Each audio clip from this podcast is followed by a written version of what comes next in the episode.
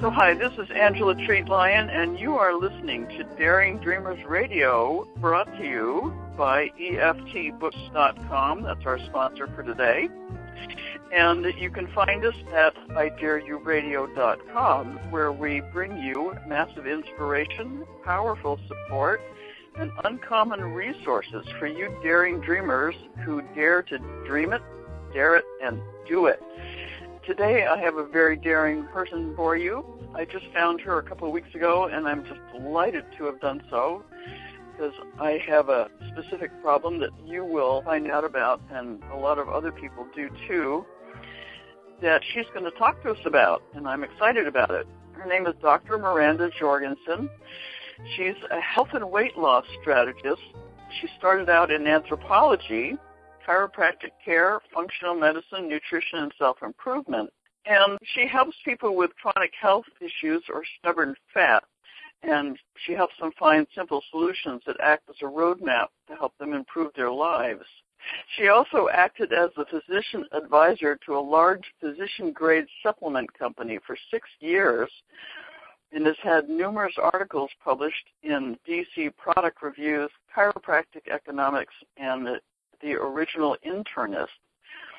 She's the author of two physician references. This is quite a title. The Drug Induced Nutrient Depletion Index. wow. and the ridiculously easy way to introduce nutrition and evolve your practice to the next level.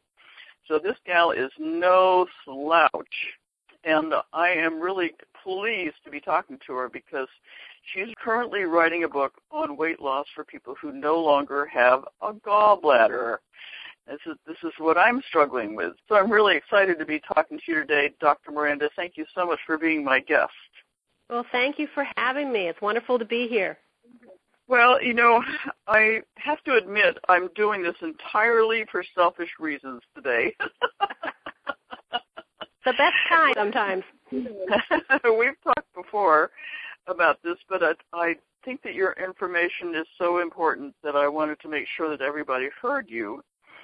So let's talk about this. What are some of the main complaints that people who have no gallbladder have expressed to you, and what do you do about them? Well, you know, typically um, people that no longer have a gallbladder or they have a gallbladder but it's dysfunctioning, um, there there's a certain spectrum of issues that they'll complain about. You know, they'll have um, a lot of indigestion, they'll have a lot of t- fatigue, uh, they'll feel unmotivated, they'll have poor immune function, they'll frequently get sick, they might have ligament issues, but the thing that you hear time and time again is that they've kind of had this runaway weight gain since they've had their surgery, or they have a, almost like a complete inability to lose weight. And um, so that's that's why I've done the, the writing that I have, and that's that's how you found me. Well, you're absolutely right about that because I think I've gained probably 40 million pounds since I had my gallbladder out, and I feel like a giant jelly roll walking down the street. and I found your Facebook group, which is fabulous. What do you have up? You say you've got about 6,000 women on there? Just... Mostly all women. We we let in the few, you know, we let in the odd man, but it is mostly a female-driven group. Um, you have the token man in there once in a while, huh? you know, we we try not to discriminate, but you know, when when you're dealing with gallbladder issues, they, you know, physicians will always call it the 4F syndrome, and it's females, they're fat, they're flatulent, and they're 40 and you know and that's the, the the four things that they'll they'll whip off on their fingers. And and it just goes it goes hand in hand with gallbladder dis- dysfunction. But it's kind of ironic that you know it's known as the 4F syndrome but 87% of men and 68% of women will all experience weight gain after they've had their gallbladder removed. And it's one of the few symptoms that hardly anybody is ever told about 87% of men? Yep. That's more than that's more than the women. It's more than the women, but yet it's always referred to as a female issue. Well, gee, thanks a lot. oh my God. Okay, so what have you found that helps with this problem? There's there's a few things that I think that people can do on a regular basis. You know, first and foremost, I believe that people need to concentrate on eliminating nutritional deficiencies. And that's imperative anytime you want to move your body out of that starvation mode. That happens when you're not properly digesting fats. And I might need to back up a, a little bit for your listeners um, because I know that's terminology that we frequently use uh, within within my group, but that's not a concept that a lot of people might be familiar with. Is your gallbladder is you know it's a little you know, three inch organ that's underneath your liver. And it essentially acts like a little reservoir to collect the bile that your liver produces. And your liver produces, oh gosh, it's 35, 37 ounces of bile a day, and your gallbladder concentrates it down to just a couple of ounces. So it makes that, that constant supply of liquid bile very, very thick and caustic, and and that's how um, that's why it's so potent in dissolving your fat. And so when your gallbladder no longer works or you've had gallstones and they've removed it, your liver's still making that bile and it's dripping into your intestine, but it's never concentrated enough to digest the fats that you need. And so when you're hmm. not digesting those fats, your fat soluble vitamins and your essential fatty acids, your body essentially goes into like a starvation mode because it realizes it's not getting any fat, so it thinks it's starving. It wants to hang on to all the fats it has that's why you tend to gain weight. Isn't that a dirty trick? Not very fair, is it? and you know, and it's true because there's you hear people with the gallbladder out who are overweight and they will say when they're hungry, they don't say I'm hungry, they say I'm starving. Yeah. Yeah, and they don't feel satisfied when they eat, which is which is another sign of exactly what you've described. And so, you know, I think that with these nutritional deficiencies, uh, the only way you can get around that is to use some dietary supplementation. And, you know, I have a few different supplements that I like, but primarily I will supplement with pancreolipase and organic beet extract and ox bile. And those three things help to essentially replace some of the action of what your gallbladder should do so you can digest those fats again. Because one thing you'll notice is that when people get their gallbladders out, they're frequently told they're either told one of two things. They're told just to go and have a eat whatever you want, do whatever you want, pretend like you never had a gallbladder, or they're told to go on a low fat diet because the fats are going to aggravate them and give them digestive issues, I'll put that politely. um, and so if you can improve the digestion, you're going to reduce those side effects and you can move them out of that scarcity mode so that their body can actually start releasing fat again. So, with the proper supplementation, does that make it so that your digestion works better so that you can assimilate your food into your system better? Absolutely. And what were the three supplements you said? Typically, I will use it's actually it's one supplement, but it contains all three ingredients to keep it easy. But the ingredients are pancreolipase, organic beet extract, and ox bile. Okay, and I think that we should tell people that you have that on your website. I do. I have everything. I've got more information on the website. You can click through and, and read all sorts of articles and on there. And then anything that I will typically talk about to any great detail is also available there, so you can read about it. Okay, so your website is mirandajorgenson.com, correct? Correct. Okay, so let's spell that out. M I R A N D A Miranda Jorgenson J O R G E N S O N dot com. And you know, I'd like to suggest that anybody who's interested in this go to Miranda's Facebook group. It's Weight Loss Resources with Dr. Miranda. It's a really supportive group, and I'm in there, you know, every day looking at it and looking at comments and lurking and seeing what people are saying and sharing. It's it's a really wonderful um, Facebook group. So, uh, you know, I want to thank you for having that because that was what turned the corner for me in finding out about this. I, you know, for six years now, I've been struggling with this, thinking, my God, isn't there anybody out there who has any knowledge at all about this? And hallelujah, there you are. So thank you. well, I, I know how frustrating it is, and I have my groups because I've dealt with my own health issues, and my own health issues is actually what led me to become a doctor in the first place because I wasn't satisfied with what I was told in the mainstream medical community. Um, and I think a lot of people are in the same boat is that you kind of get steamrolled into some of these procedures and nobody ever gives you um, basically informed consent. You know, they're not they're not giving you all of the information up front. Uh, they're just telling you you need this procedure, and you have no idea what to what to expect when it's done and dusted, or how it's going to impact your life long term. You just think, yeah. oh, you know, it's it's a problem organ. We're going to cut it out. Um, you know, I'm of the belief that we were not really designed with unnecessary parts. So. yeah, we'll just throw this in just just because, right? so you know, I always find it funny when when you know you you watch some of these medical programs or you, you speak to you know different physicians and they're like ah you know no one needs the appendix and no one needs the tonsils and uh, it's gallbladder it's useless. And, and you're like well I kind of think it's important you know well, know, you know, on that line, I just read the other day that they found that the appendix is a reservoir for the good bacteria in your system, so that if your body runs out of it, it can squirt it into your intestines. Yeah, so that they only identified that about two years ago. So you figure for how far we've come, all these advances in science, you know, it was it's only been in the last decade that we figured out what the appendix was for. And God, you know, it feels barbaric, doesn't it? It kind of does. But when when you look at it, you know, I read a, a fascinating book several years ago, back when I was working on my first degree, and it was saying that most of the surgical advances that we currently use were all developed in the civil the American Civil War, so back in the 1860s. Oh my God. That statistic just blew me away. It was kind of enlightening but that was the golden age of sur- surgical advancement and technology. Oh, that's just really frightening.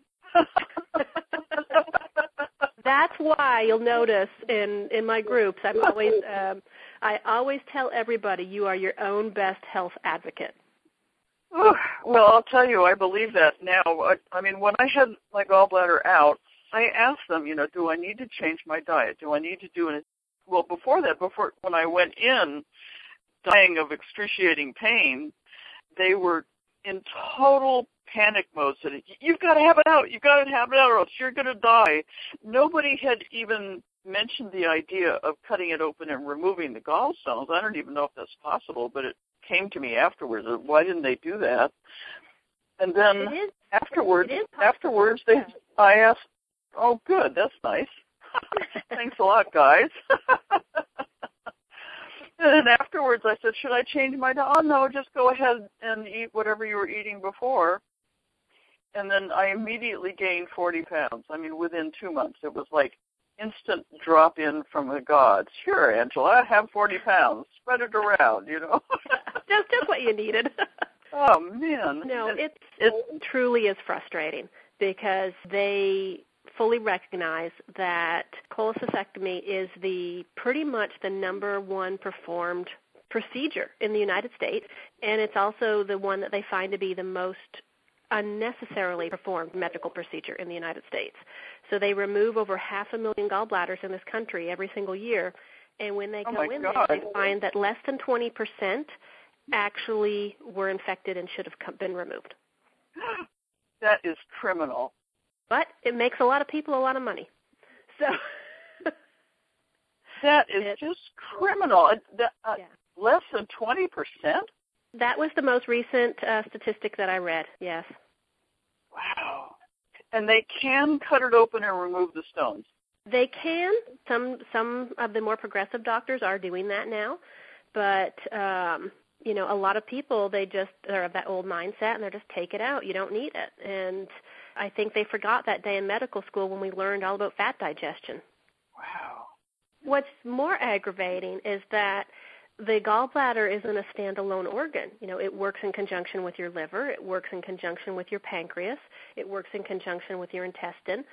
If you have uh, glucose or insulin dysregulation, that is going to affect, you know, everything is so intimately intertwined Um, you know, there's even a correlation that if you've developed gallstones at some point in your life, you're far more likely, you're about 40 to 50 percent more likely to develop kidney stones. And they don't know why there's that correlation, but they know that it exists. So when when you go in there willy nilly and you think, okay, well, just life goes on and just don't do anything different, you're still setting yourself up for future health issues. Oh boy. So besides the supplements, what else can a person do about this and how to keep in balance so that these awful other things don't happen? I think that a couple of the other things that people need to do is they need to increase their magnesium intake. You know, eat uh, magnesium-rich foods. If you are a bath person, start using Epsom salts in your bath so you're absorbing, you're raising your blood serum levels of magnesium. Increasing that magnesium is is very important. Another thing to increase on a dietary basis is your intake of taurine-rich foods.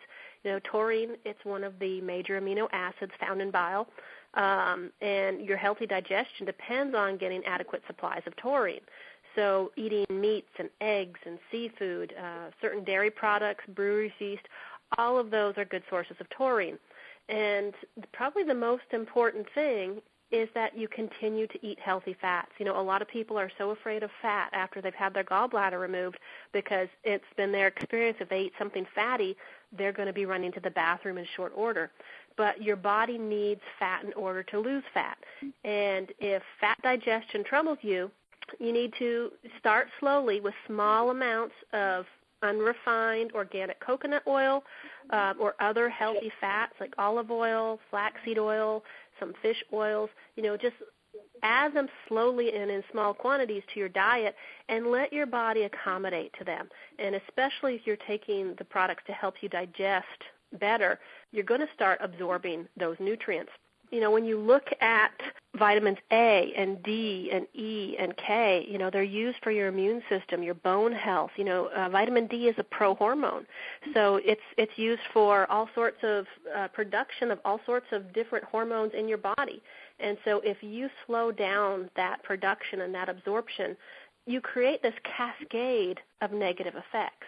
So you really you don't want to you know essentially throw the baby out with the bathwater, and just say you know what I don't have a gallbladder I can't digest fats anymore I'm not going to eat any fats because it's just going to fast track you down that path to more chronic health issues. Hmm. That doesn't sound like fun. Well, now you you didn't mention butter. Should we eat? Should we be eating butter? I hope. I I do. I love butter. I had to add that. That's that's my addiction of choice. If if I were if I were an addict, that's what I. You know, if you melted me down, I'd be ninety percent butter. you know, butter, especially if you get one of the grass-fed ones, um, is very high in CLA, and that's a conjugated linoleic acid, which actually helps target abdominal fat. So, so butter is a great thing. What do you mean it helps target belly fat? How does it do that, and what's it do? The CLA helps your body to trigger the release of the fat that you have stored in your abdomen. So when you are trying to burn or target abdominal fat, increasing your daily intake of products that contain CLA, like butter, um, actually help you achieve your goals. Boy, is that counter to what people are telling you now, or what? Well, if you've noticed, all of the we just should have listened to grandma, you know, because you know, first, you know, grandma told you eat your butter and eat your eggs and eat everything in moderation and just don't be a pig about things. And grandma was right because after that, you got people that came in with this food pyramid that we've now found out is backwards. They, you know, they're telling us not to eat eggs and to worry about cholesterol and to, you know, do all of these things that 10 years down the road we find out are completely wrong. So we just should have listened to Grandma because Grandma had it right. yeah, awesome. I love that. Thank goodness. Let's talk about you for a minute. I'm curious because on your bio it says that you have a background in anthropology and chiropractic care. How did you come to be a doctor from being an anthropologist? Well, that was my first degree. And I always tease I went from studying old bones to new ones. I think it was a very good connection because anthropologists at their core are generalists.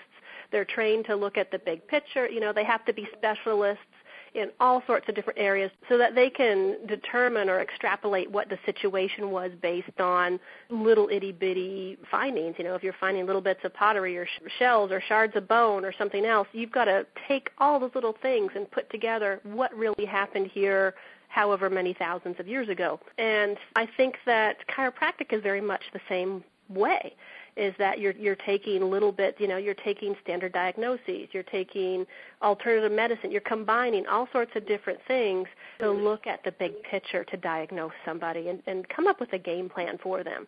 So with you know, with that logical background, I'll often look at things from an evolutionary perspective and say, okay, well, this is why I think we need a gallbladder, or this, you know, this is why I think this is going on, or this is why we need to eat red meat, or you know, whatever whatever the situation might be. But I do think the two go hand in hand quite well. Well, that's pretty fascinating. I really like that. So you you have kind of a different view of things than the than the Newtonian doctor or physician. Everything's made out of mechanical parts, and you can take one part out and not replace it. I do, and probably especially so because um, you know you and I have several interests in common, and you know one one of those is obviously the whole emotional spiritual uh, aspect of things, which I think is so important because medicine likes to think that everything starts in the physical and trickles down to the spiritual, um, whereas I think a lot of people that are consciously working on themselves and working on self improvement, we like to think of it the opposite way, as a lot of our problems start, start in the spiritual and trickle down to the physical. Yes, I totally agree with that, and that was one of the things that struck me about your Facebook group was was that you weren't just totally being antiseptic doctor mode; you were in human mode.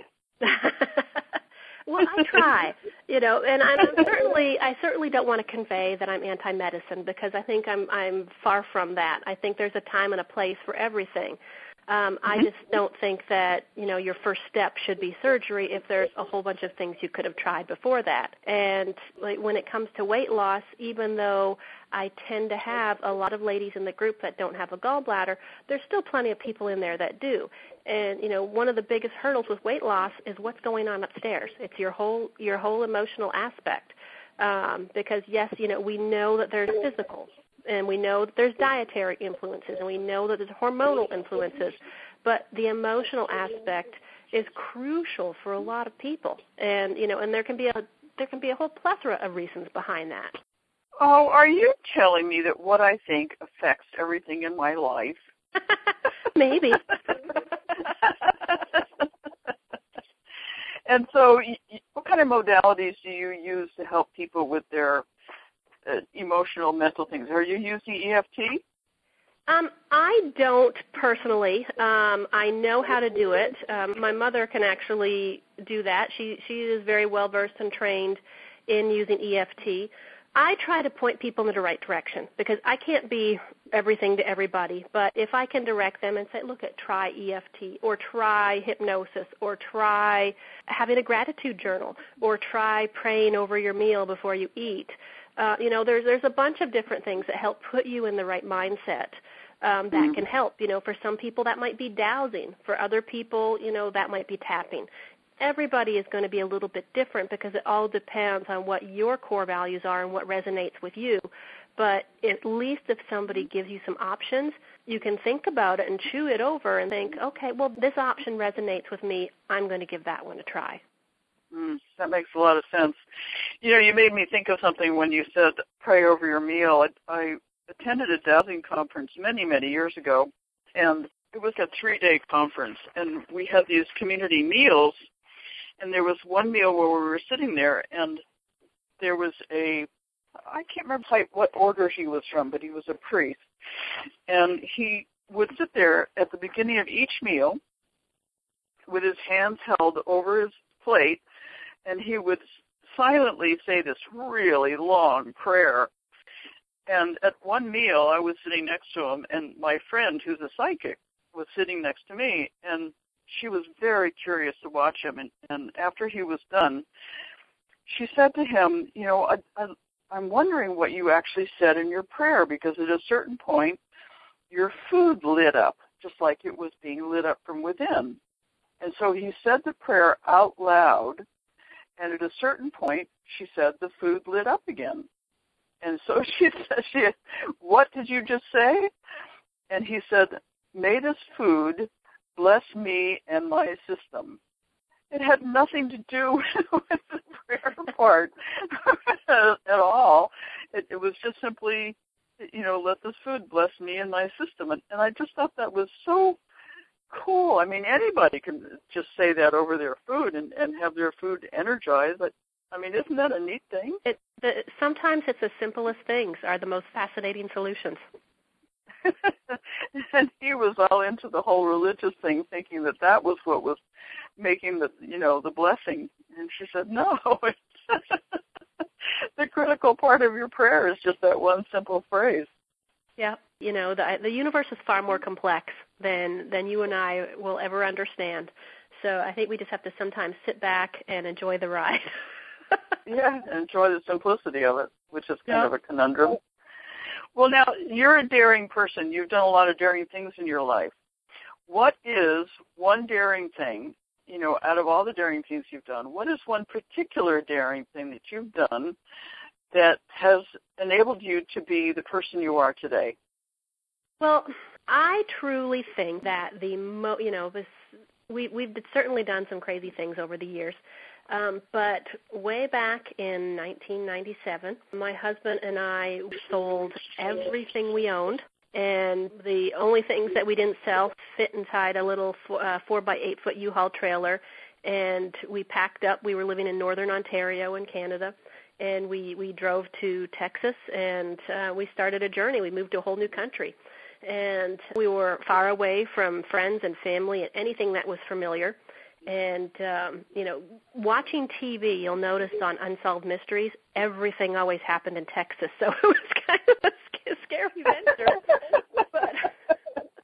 but um, by doing so, and and by starting the journey to become American, and and everything that's entailed, because now you know I'm raising three little Americans um, you know, it's it's opened up such a world of opportunity. You know, and any anybody that has any doubts of the United States being the the land of opportunity, you know, they they obviously aren't opening their eyes because it's been such a blessing for our family being here.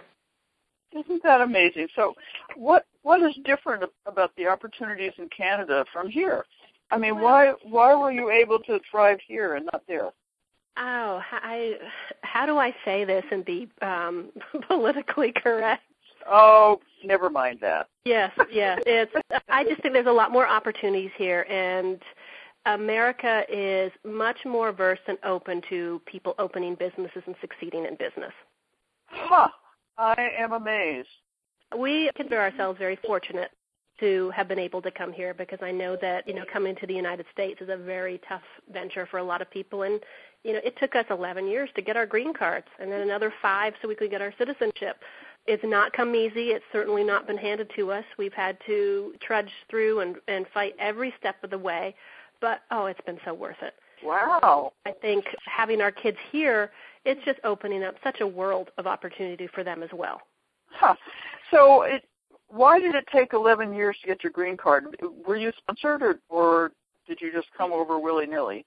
No, we we came originally on student visas, and we actually we did our chiropractic education here in the United States, and then we started on a work visa, and then we eventually had an employer that sponsored us, and and it's just it's very difficult, and there is some bilateral trade agreements between the United States and Canada to slow down what they refer to as the brain drain because a lot of uh, professionals, doctors, lawyers, nurses have moved to this side of the border, and so they make you have to jump through several more hoops. I'll be darned. Well, that's really interesting to know. So let me see now. Do you have any tips or tricks or uh, anything that you want to impart to people, some particular wisdom before we sign off? Well, I'm I'm always coming at with body hacks and different things for for people to try because I think that's that's half of life's battle is that you never quit trying. And you know, I, I posted one just the other day of a study that found if you ate your carbohydrates at the end of your meal as opposed to interspersed throughout your meal, it had a 37% less effect on your blood sugar levels. And I personally think that maintaining and balancing your blood sugar levels is one of the most crucial things you can do for your health.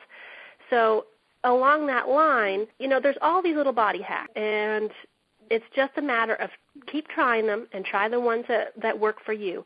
And anybody is welcome to join Weight Loss Resources and have a look. We've got a ton of those little hacks. You know, I put them out, you know, as as frequently as I find them for people to try because there are little tricks that just make life easier. Because you know it's it's not a race to the finish line. You know we just we want to we want to live better. And it's and it's about living healthier. You know it doesn't matter to me what weight people are as long as they get reach their happy weight. And you know when people reach their happy weight that's usually when they're at their healthiest and mm. ultimately that's the most important thing it's just finding that place in your life where you're happy and healthy oh well that's great I, i'm i'm interested so much in your what you call body hacks because the other day you posted some bone broth soup recipe, didn't you? Yes, I sure did. That looks so good. I don't, I don't have a crock pot, so I'm going to have to go down and get one. But it, it looked, you know, it made my mouth water. you can do it without the crock pot, but you have to babysit your stove a lot more. Well, that's what I don't want to be doing, so I'm just going to wait. So, what is the benefit of bone broth? What what's so good about it? Well, the, the bone broth primarily while you're taking why you're taking it is because you're cooking down those bones and all of those amino acids and um, proteoglycans and everything that's in those jointy connective tissues, uh, getting out the collagen and all these rich amino acids. Uh, and your your body uses that as building blocks to repair itself. You know, I, I think we can take several pages from veterinarians I treat allergies the way veterinarians treat allergies. When I look at something like bone broth, you look at how uh, veterinarians that deal with um, people that feed their pets raw, if you feed your pets just muscle meat all the time, they very quickly become sick. But if you feed them lots of those bristly joints and lots of organ meat uh, in balance with the muscle meat, they maintain a much more ideal health situation. And since World War II, our diet has become very sanitized. We want all these perfectly cut steaks that are all trimmed. Um, and if if you remember our grandparents, they used to fight over who got the gristle, and and you know people used to sit there and and literally chew the fat and chew the bones, and and you know there's nutrients that are key important nutrients in those tissues that we're missing out on when we're just eating standardized New York strip steaks and, and things that just look really pretty in a little package, but aren't how we really should be eating them as close to nature as possible. Mm. Not to mention that the fat and the gristle taste good. Well, it tastes good and it's good for you. You're not going to just sit and just eat gristle, but if there's a little bit in the meat, or if you're eating some of the, or if you're cooking meat on the joint, you're getting those beneficial compounds into your diet. I think that a lot of our chronic health issues all tie back to nutritional deficiencies because we just don't eat the way our ancestors ate. Well, I think that makes sense. Well, what about a vegetarian? How do they get that those amino acids and good things that you're talking about? I don't know. That's the one group I can't wrap my head around it. I always have to refer vegetarians out to to somebody that really specializes in that diet because I can I can help anybody. I can I can swim circles around people that want to know all about the nutritive value coming from animal proteins and how it all works. But uh, I I don't understand wholly how people can get everything from a vegetarian diet. Well, that's honest. It's not. It's not necessarily the PC answer, but it's it's the one we're. Well, it, you know, it's it's real. I mean, my goodness, you know, if you don't know, you don't know, and there's no faking it, for heaven's sake. So let's go back to the gallbladder thing here. What if somebody is suffering gallbladder issues? What what is your first advice for them? If they're suffering gallbladder issues, you know, first and foremost, they need to go and see a doctor. You know, they need to get it checked out. Typically, um, there's a few things that they're going to do. They're going to run certain tests. You know, they they usually check. They'll do some blood tests. They'll check liver function. They'll check your white count. You'll, they'll do an ultrasound. Depending on the ultrasound, if they see stones there, they might do a HIDA scan, and that's to see if there's any functioning left in the gallbladder. But I want to caution everybody because when you get trolling around online, you see all this stuff about gallbladder flushes, and I want to caution everybody in your audience: don't do a gallbladder flush. I think they're dangerous. They truly are. You know, most of these gallbladder flushes are telling people to drink, uh, you know, copious amounts of Epsom salts and, and drink, you know, cups of uh, olive oil, and you know that they're going to end up having explosive diarrhea with all these gallstones. Well, they're not having gallstones. They're not passing gallstones. What they're doing is they're actually passing saponified balls of oil and um, what they can do by doing some of these cleanses is actually dislodge some of the stones that they have and make themselves a candidate for emergency surgery. Because if they uh, dislodge a gallstone into the common bile duct and it gets stuck there, then you are having surgery. Whereas if you had gone to your doctor and got the appropriate tests and, and checked to see if your gallbladder was still working, there's at least a chance you can save it and then we can do some things to thin the bile and make the gallbladder work better. But um, I think those flushes are downright dangerous, so I certainly would want to caution people against that. Oh, I'm so glad I asked. I've seen those, you know, little booklets on Amazon saying, you know, don't have your gallbladder removed, do this flush instead, you know. so I'm not against medicine by any means. and I will toe the standard allopathic line probably more often than not, but at least that way I can give people appropriate information that is scientifically sound. Hmm. Well, thank you for that. All right. So, you know, this has really been fun. I, I've really appreciated the information that you shared with us. And I want to encourage people to go to mirandajorgenson.com and find out about the supplements that Dr. Miranda has and read her articles because she's got some really good articles on there, especially about gallbladder. And uh, join her Facebook group if you're on Facebook, Weight Loss Resources with Dr. Miranda. And you're going to be coming out with a book soon, aren't you, about the gallbladder?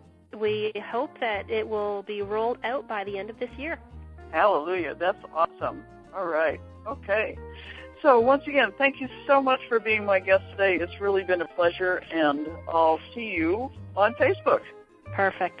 Thank you for having me. Okay, so this has been Angela Treat Lyon on Daring Dreamers Radio. I hope you've enjoyed today's show with Dr. Miranda and gotten some information and inspiration. And I implore you, please, to be audacious, bodacious, outrageous, bold, and as alive as you can possibly be. And we'll see you on the next show.